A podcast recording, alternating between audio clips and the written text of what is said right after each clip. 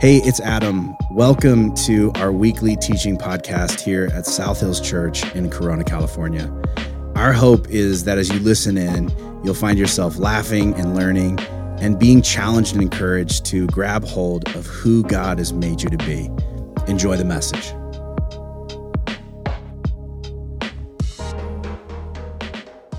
The title of my message today is Just Say No.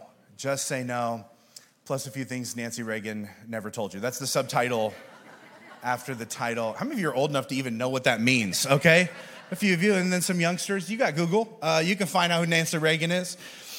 Um, but uh, just say no. Um, you know, there's this movie that uh, I remember watching probably before I should have been watching it because I think it was rated R. Uh, it was this movie called Falling Down with Michael Douglas. I don't know if anybody's ever seen this movie, but essentially, I watched this movie probably when I was like 16 years old, and uh, it was like on TNT. And then, of course, I don't know if you've ever done this where you watched a movie when you were a kid on TV, and then you like you saw it later, and you were like, oh, they took a lot of things out of that movie uh, when you tried to show it to your own children, and then you immediately regretted it. Uh, but this is a movie that I remember just being like taken in by because essentially, if you've never seen it, it is about this guy who is like the most average of average guys, and he's sort of floating through life, and he it feels really all this pressure to sort of be and do what everybody else wants him to be and do. He's always saying yes to everybody else's wants and needs and desires, and you could tell that there is this frustration deep down because he doesn't have the ability to say no. And one day it just sort of bubbles up and he can't take it anymore and he snaps. And this is why I thought the movie was fun when I was 16 because he then decides and grabs hold of the power to say no a lot with semi automatic weapons. And he, there's, there's one scene actually where he goes into this uh, restaurant and it's like a, it's called Whammy Burger. It's like a rip off McDonald's place because they couldn't get the rights probably. And so he's in there and he's like, I'd like to order breakfast. And they're like, we stopped serving breakfast five minutes ago. And he's like, oh, I could just really love breakfast. And they're like, we're not serving. He's like, I can literally see it right there. It's, you haven't thrown it away yet. And then he, the guy gets it and throws it away in front of him. And he's just so frustrated. He's like, you can order something from the lunch menu. And then he pulls out a TEC-9 and, uh, and is like, I would like breakfast. And they become very motivated to give him the breakfast. And then once he gets it, he's like, you know what? I changed my mind. I want some lunch. And so he gets the lunch after all. And he's just waving this gun around. And the whole movie is just this guy who has come unhinged because he has never, ever seized control of his own life and he's pushed that down, like all the no's he should have said down, so deep that one day they all come exploding forward in insane fashion, and it does not end well for him, okay? I'm not necessarily suggesting you go out and watch this movie. Um, I'm not necessarily, suge- I'm definitely not suggesting that you get some semi automatic weapons and declare your no. But I think here's the thing if we are not taught how to actually take control of our story, we have this sort of seething anger that builds inside of us and often leads us to doing things that we would never imagine we would do. And often these things don't benefit our lives. And I wonder if you've ever seen a, a, movie, maybe this one, maybe a different one, where someone stuck up for themselves. They, they pushed back. They said no. They set a boundary. They walked away from some really unhealthy situation. They quit their job. They, they did anything really to take back their life. And as you were watching, you were just like, that is awesome. I wish I could do that. I probably won't, but like, I, that would be so amazing. But the question is, should you? Are there things that you really need to say no to that you have not said no to? Because you've been there, right? You have said yes when you wanted to say no. Like, in fact, your brain was like, say no, say no, say no. And your mouth was like, yes. And you were like, what are you doing? You know what I mean? Like, you're frustrated that it's even coming out of your mouth. You went to things that you didn't want to be at. You took on projects you had no business doing and you felt the tension of what you knew was right for you and maybe what somebody else from the outside was pressuring you into.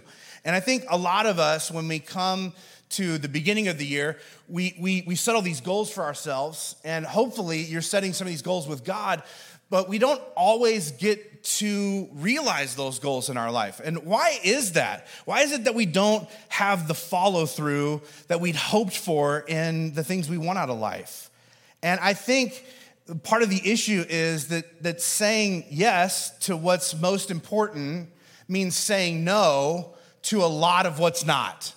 And most of us are not very good at saying no. You know who is? Toddlers. They're amazing. Everything is no to a toddler. Do you want it? No. Do you want no? Like, I love you. No. Right? Even the good things. You want some crackers? No. And then they take them from you. You're like, I'm mixed messages. I don't know what's happening right now. And some of us, we have a lot of toddler energy, right?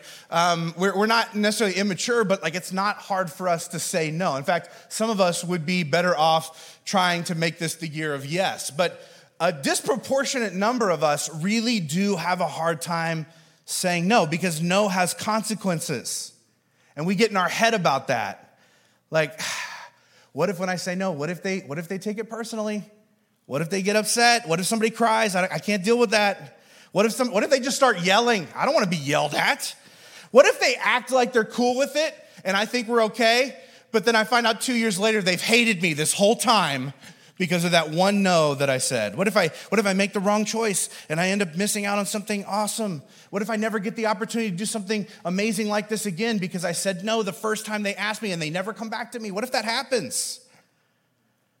For some of us, just the thought of saying no makes us feel sick to our stomach.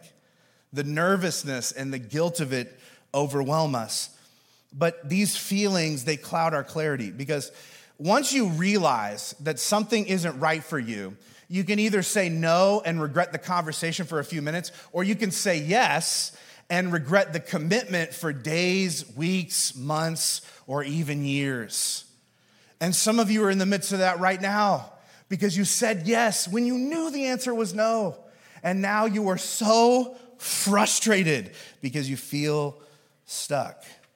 I wonder if you've ever felt stuck doing something that you didn't even want to do in the first place, and you can feel yourself getting more resentful and bitter and angry as time goes on at the person who asked you or the person who's holding you accountable to the thing that you said yes to, even though technically you were the one who said yes when you knew in your own gut that you should have said no. And they took your commitment at face value and actually felt like you were telling the truth because they take you as an honest person, like you're still angry with them. And it should be okay to hate them because even though you cheerfully said yes, they should have known instinctively that in your heart you wanted to say no, and they should let you off the hook. Got real quiet in here because everyone's like, oh my gosh, he knows my secret shame. I do this all the time. And so many of us do. We hate the thought of disappointing someone we really respect or even just may ever see again in our lives. Anybody know anybody who's like only good at saying no on vacation? They're like real forceful on vacation, but not in real life. They're like, who cares? I will never see these people again. Rico, these pillows are unacceptable okay? I wanted the towels to be folded into a swan. That looks like a donkey. That's not even close. And you're like, wow, you can push back. You should probably confront your mom. And they're like, no, I can't do that. She's gonna live for at least another 12 years, or maybe longer. Evil never dies. Uh, I can never. Not your, not my mom. My mom's awesome. I'm just being real about some of your inner monologues. And here's, here's the reality if the yes that you think is required for others to like you results in you not liking you, you're better to go with a no. And some of you are like, oh, I love that statement. I'm, I'm not, probably not gonna do it, but like, I, yes, I love that. And it's not that you don't wanna do what's best for you, it's that, like, you know, as soon as you decide that you're gonna do what you know you're supposed to and you say no to the things that are in the way that it's not always going to go smooth That you're going to discover that it's not as easy as you thought. That you're going to discover that not everybody else in your life is as excited about your newfound clarity as you are.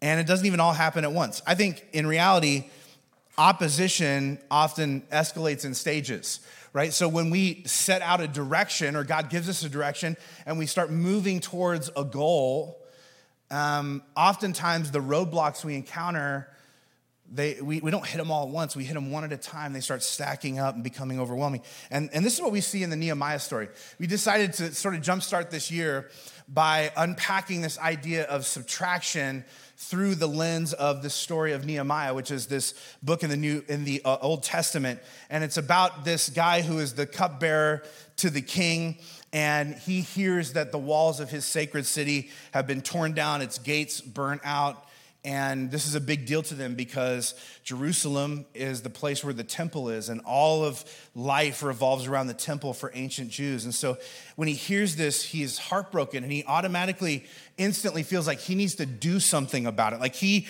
knows this because he needs to act on it. And so he asks the, the foreign king that he serves if he can slip away and investigate this opportunity to figure out what needs to be done and if he's the man to do it. And he comes back and he's like, I feel God is asking me to prioritize this project for a season. And the king says, Yes, you can go away and do that thing. But as soon as he starts the project, which is what we're going to pick up today, he faces opposition.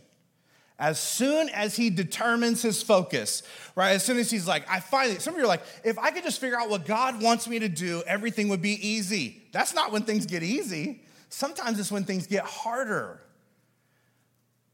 And as soon as he figures out what God is asking him to do, and as soon as he decides he's going to do it, that's the moment when distraction and temptation enter the story. And uh, we're going to pick it up here in Nehemiah chapter 4, verse 1. It says this He just started the work. Sanballat, what a great name. Somebody named their kid that. Sanballat was angry when he learned that we were rebuilding the wall. He flew into a rage and mocked us, saying in front of his friends and the Samaritan officers, What do these poor, feeble Jews think they're doing?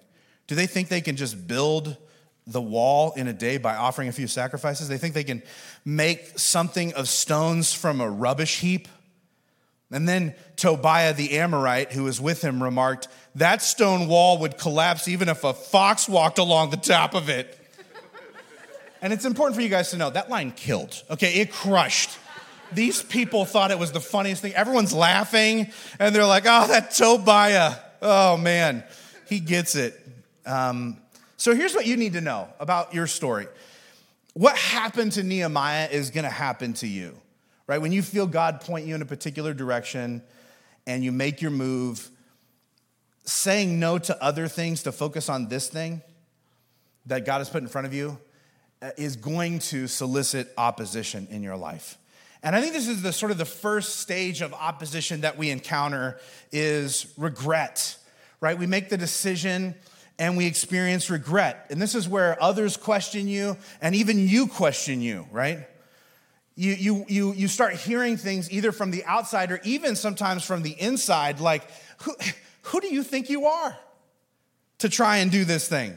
You're not the kind of person who does this. Why did you even commit to this? What, like, what if you can't pull it off? What if you fail?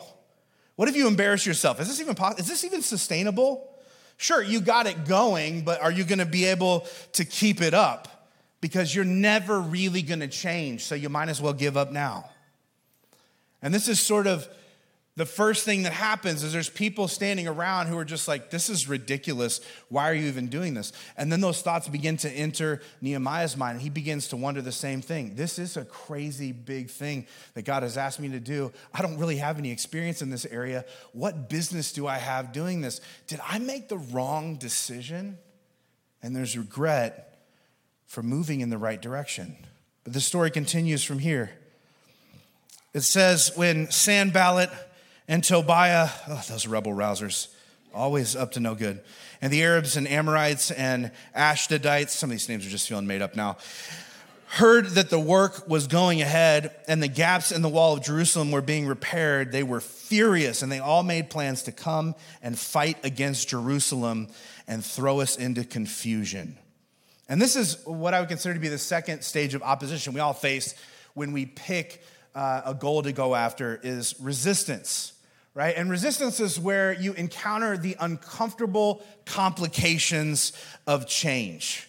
This is more than just self doubt. Self doubt is really just a bunch of thoughts, but resistance is where you have evidence, right? You run into real world obstacles. It's, it's, it's happening not as fast as you hoped.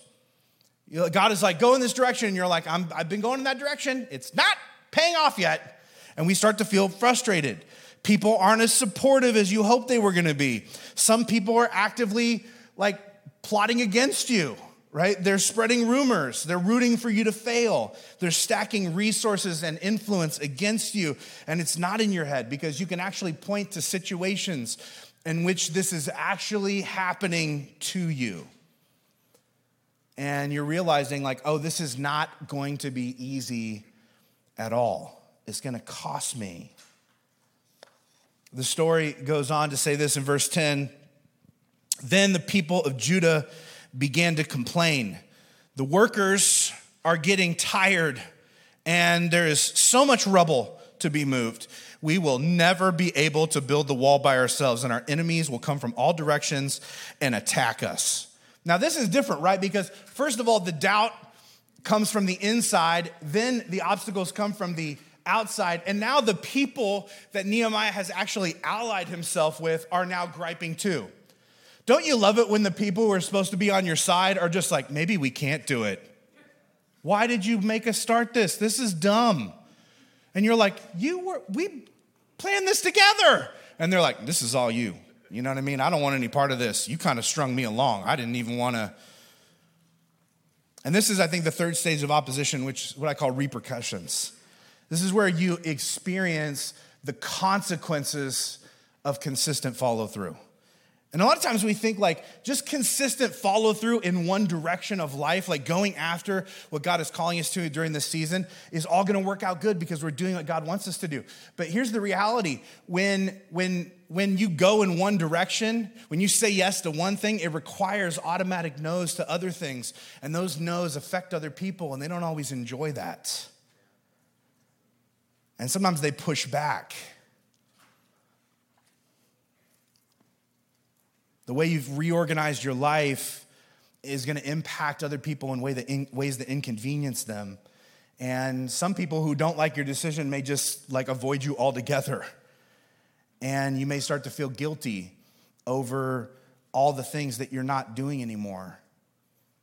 And you're starting to wonder, like, man, is the cost of this too high? And this is why it's really helpful to know what God has called you to do during the season, because when the waves of doubt come, you got to know why you started the journey in the first place.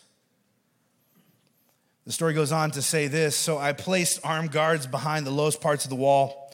I stationed the people to stand guard by families, armed with swords, spears, and bows. I looked over the situation and I called together the rest of the people and I said, Don't be afraid. Remember the Lord who is great and glorious, and fight for your families and your homes. And then we all return to our work on the wall. I love this, like the way this story kind of like goes, because it's like he gives him this inspiring speech, and it doesn't say, and then everything was smooth and everything worked out after that. He was just like, it was at that moment that we just went back to work.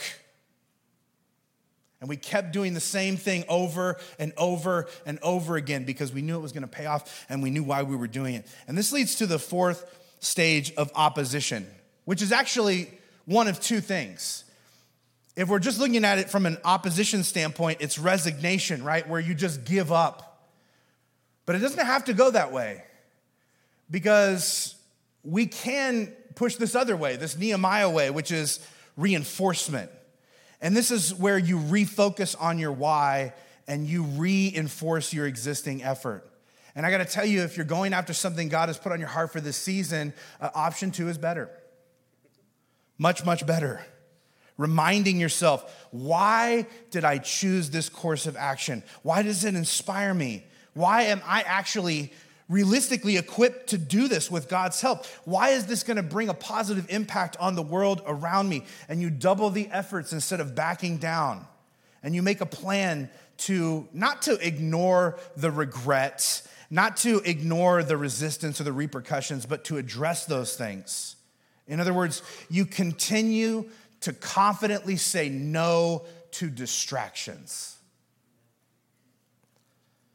Because I got to tell you, building a better tomorrow requires you to have a system for saying no today. And most of us have never even thought about that.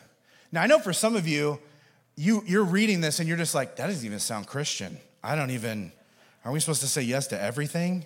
Be nice to everyone, do everything anyone asks us to do? But I gotta tell you, this might be the most Christian thing ever. Learning to appropriately say no. And some of you are still just like, I thought we were just, this is blowing my mind. Like, I thought we were just supposed to love people. You are, starting with yourself.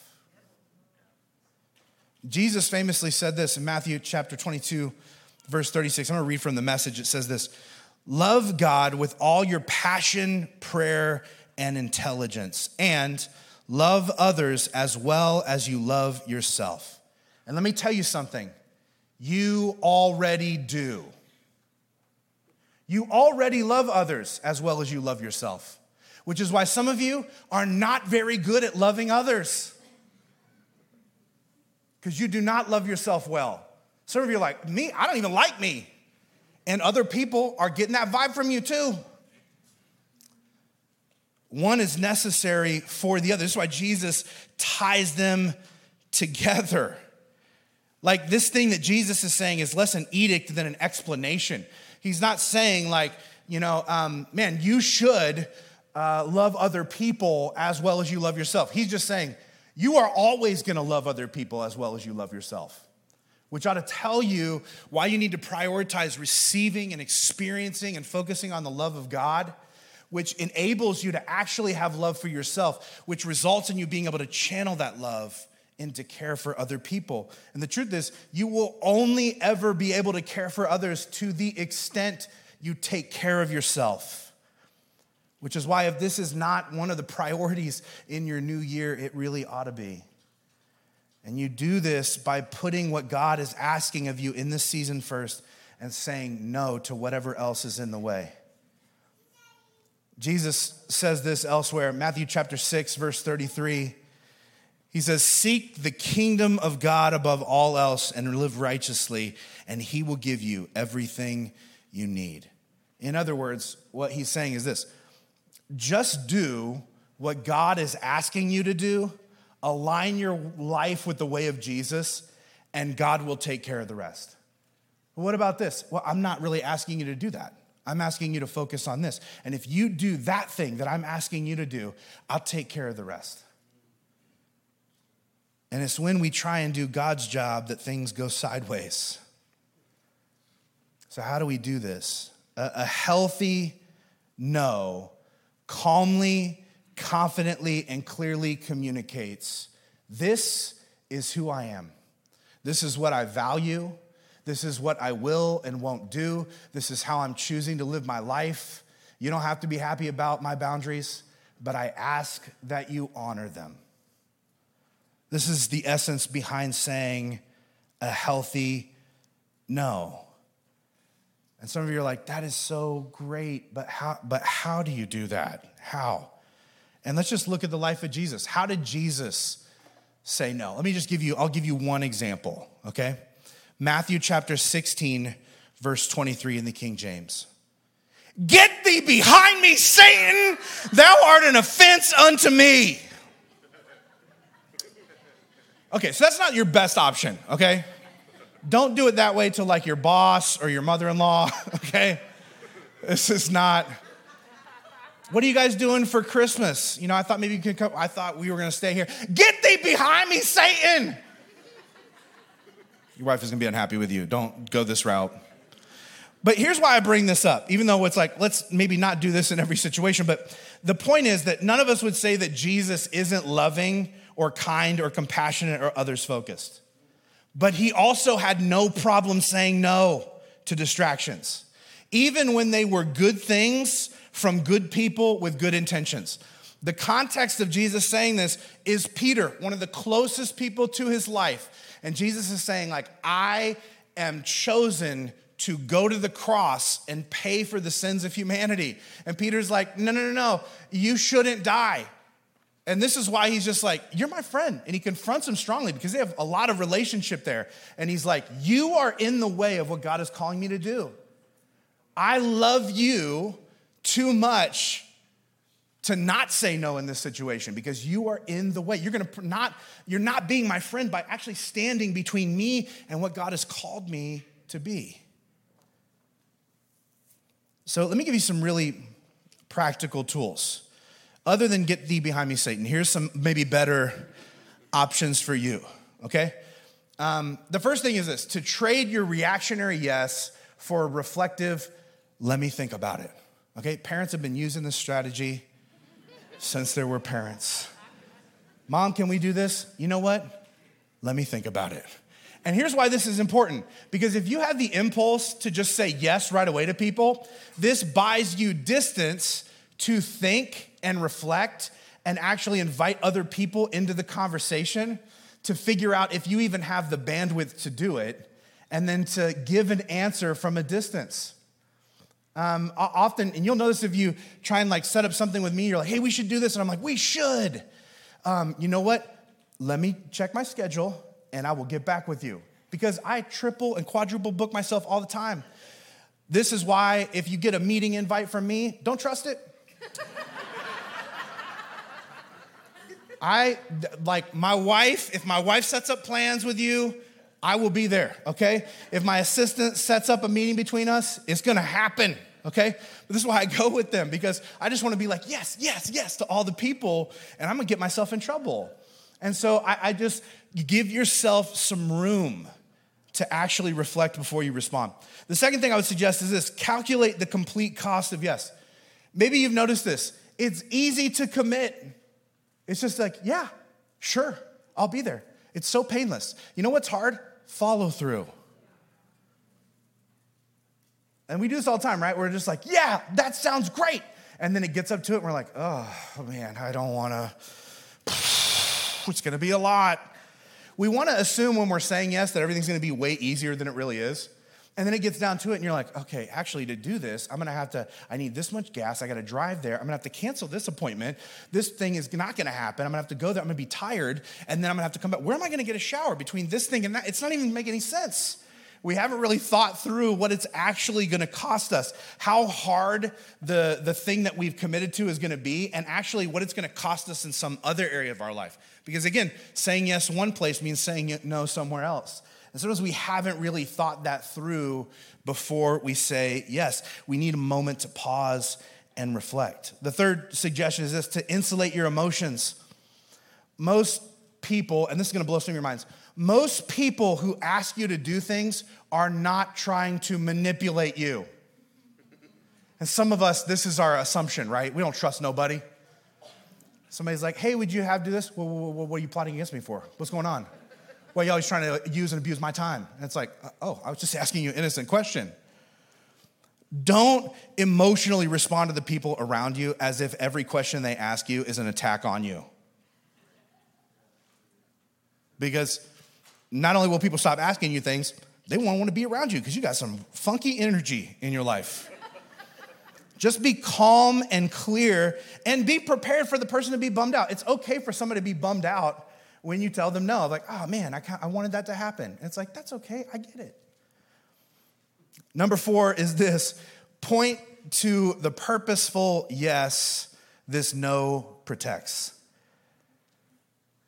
The best reason um, not to do something is because you've already chosen to do something that is of a bigger priority to you right now at this moment. And when you remind yourself of what that is, just like Nehemiah does in the story, of like, don't you remember God who is good and gracious, who is with us, who has called us, who is always, and He asked us to do this thing. And He said, You step out and you do your part, and I'll do my part. And we said, What about this? And He's like, I got that. You focus on what I asked you to do. And we can do this thing. This is why we chose to do this. We want to see the temple repaired. We want to see our, our town come back together. We want to be able to protect the things that are most important. And the people get fired up, and it becomes easier for them to say no because they know what they're saying yes to is so much bigger and more important in that moment. And number five is this say no without saying no, just make sure they know you said no. Some of you uh, tried to break up with someone three years ago, they still think you're dating. Has it ever happened to you, right? Like, I remember in high school a few times, I'm like, I, I went and, and had like, hey, we should get together, we need to meet. And I talk, and I, my, I could come away, and my friends would be like, what happened? I'm like, I don't know. I'm not sure. We either just broke up or we're getting married, or she hates me, or her mom hates me, or they want me to be a part of the family. I can't, I don't know for sure because it was so confusing and convoluted, right? So here are a few ideas of maybe how to do this. Um, you could say, I'd love to, but I've got this going on. And be honest about what is happening other places in your schedule. Um, if it's if it's a boss, this is one that I tell my staff actually to use on me when they're trying to say no to me when I'm asking them to do things. Is to say like, okay, um, what what can I take uh, what would you suggest I take off my schedule so that I can make room for this thing on my schedule? I'll do whatever, I'm here to work for you. I'll do whatever you need done, but I only have a certain amount of hours that you pay me for. So um, I've got like 60 hours worth of stuff. I get paid for 25. What should I take off the list so that I can prioritize what you think is most important and put the decision back on them instead of you losing sleep about it every single night? That doesn't really make sense. Like uh, another way to say no without saying no is to say, like, oh man, somebody's like, oh, you should come do this. And it's like, oh, you are welcome to do that. I am only really willing to do this. But you gotta. I don't, but it, I, you seem really fired up about it. I love that for you. I can't do it, but maybe this person can. And then just give them a name of somebody you don't like. Ask that. They, would, they love helping people move. Seriously, call them up, and if they don't answer, just blow their phone up. Trust me, trust me. Or you could just let, this is my favorite, just let your automatic out of office reply say no for you. You know, I am out of the office, and, I, and, and you, you, can even just type it pretend it's automatic. And, um, but here, here's the key with this, and this is what I think is really important. The key is to be very clear, but do not lie.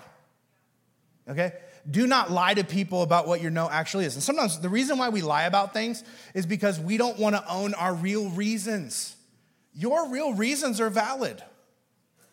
You don't need to be like, well, you know, my mom just died, so I can't, you know, do that. It can, the real reason can just be like, I'm tired.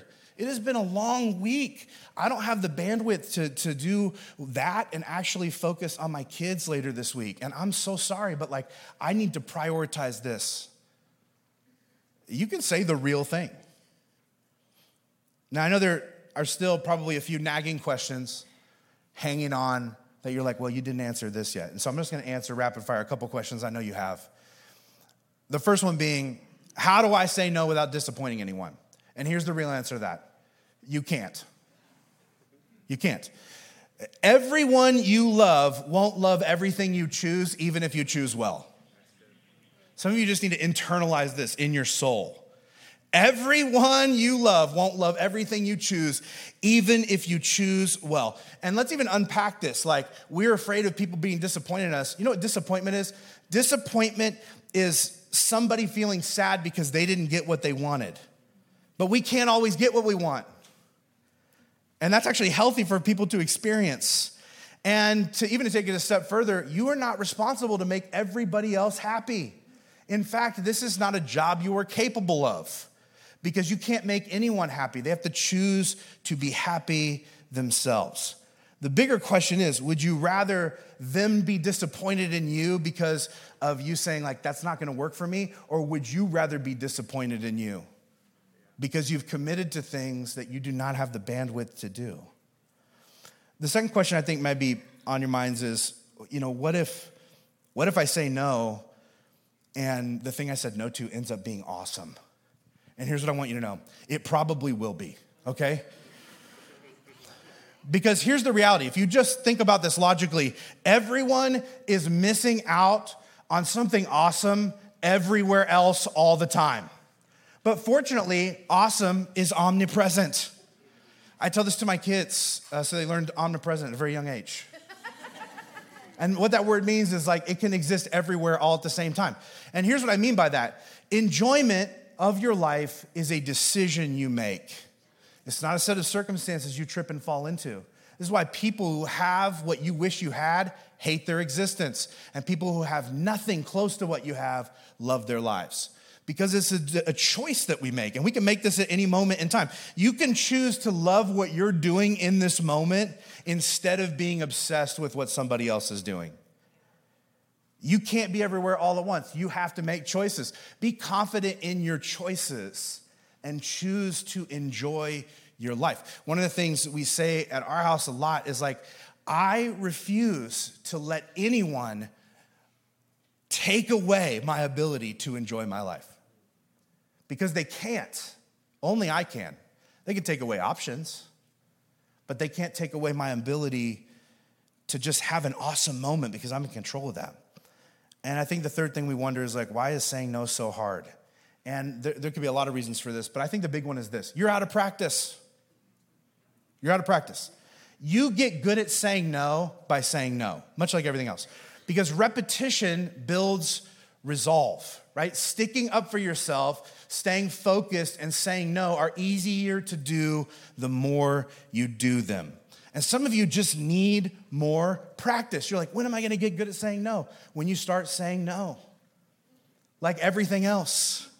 Everything you instantly start doing, you're not gonna be great at on the first day, and saying no is in that same category. Nehemiah, in his story, had to say no to a lot of other things on an ongoing basis in order to stay focused on what God called him to do. And you will too. And so, how do you get started? I would suggest that this week you make a list of what needs to go and you start saying no. And not only will this benefit you and benefit what God has called you to do, but it will benefit the people around you because people are watching. If you're a parent, you have kids, they're watching. And their ability to get confident in saying no, in some ways, is going to be connected to you modeling how to say no well. Like the people who work around you who have never seen someone stick up to authority in a polite way that honored themselves in the moment. Like they're to take note of what you're doing. You serving God and learning to say no appropriately will actually empower the people around you to live the life they want to live too. There's a lot at stake when it comes to owning your story. You are not the only person that benefits. And this is part of how we make an impact on the world. We do what God is asking of us, and we trust that He's going to use it to impact the world around us. And I want to pray this into your life today that this would be a season where, because you've chosen the best yes for your life at this moment, that you have the courage to say no to whatever is in the way and stay focused on what God has asked of you. Would you bow your heads across this room? I just want to pray this into your lives today. God, thank you for the life that you give us, for the love that you gift us with. And God, thank you for all the ways that you show us how to live this life well, how to get the most out of life, how to live life to the full. And God, I pray that in this season that we would learn to say no to the things that are standing between us and what you have called us to in this season. For some of us, that's putting a priority on our kids or our marriage. Some of us, it's getting things financially in order. Some of us, it is our health. Some of us, it is just carving out time to put church and reading your word and spending time with you consistently to get our head focused on what is right and true and good. God, whatever it is that you have called us to put first in our life in this season, God, give us the power and the desire to follow you in this way. And God, as we do, may we see incremental improvement in our lives, in the lives of the people around us. God, may this be a group of people who is good at saying yes and even better at saying no. To say yes only once or twice to the biggest things that matter right now, and to say no to all of the many things that are in the way the good things and the bad things. the distractions, the temptations, the obstacles. God, may we push through and push past them all with you on our side. In Jesus' name, amen. Amen.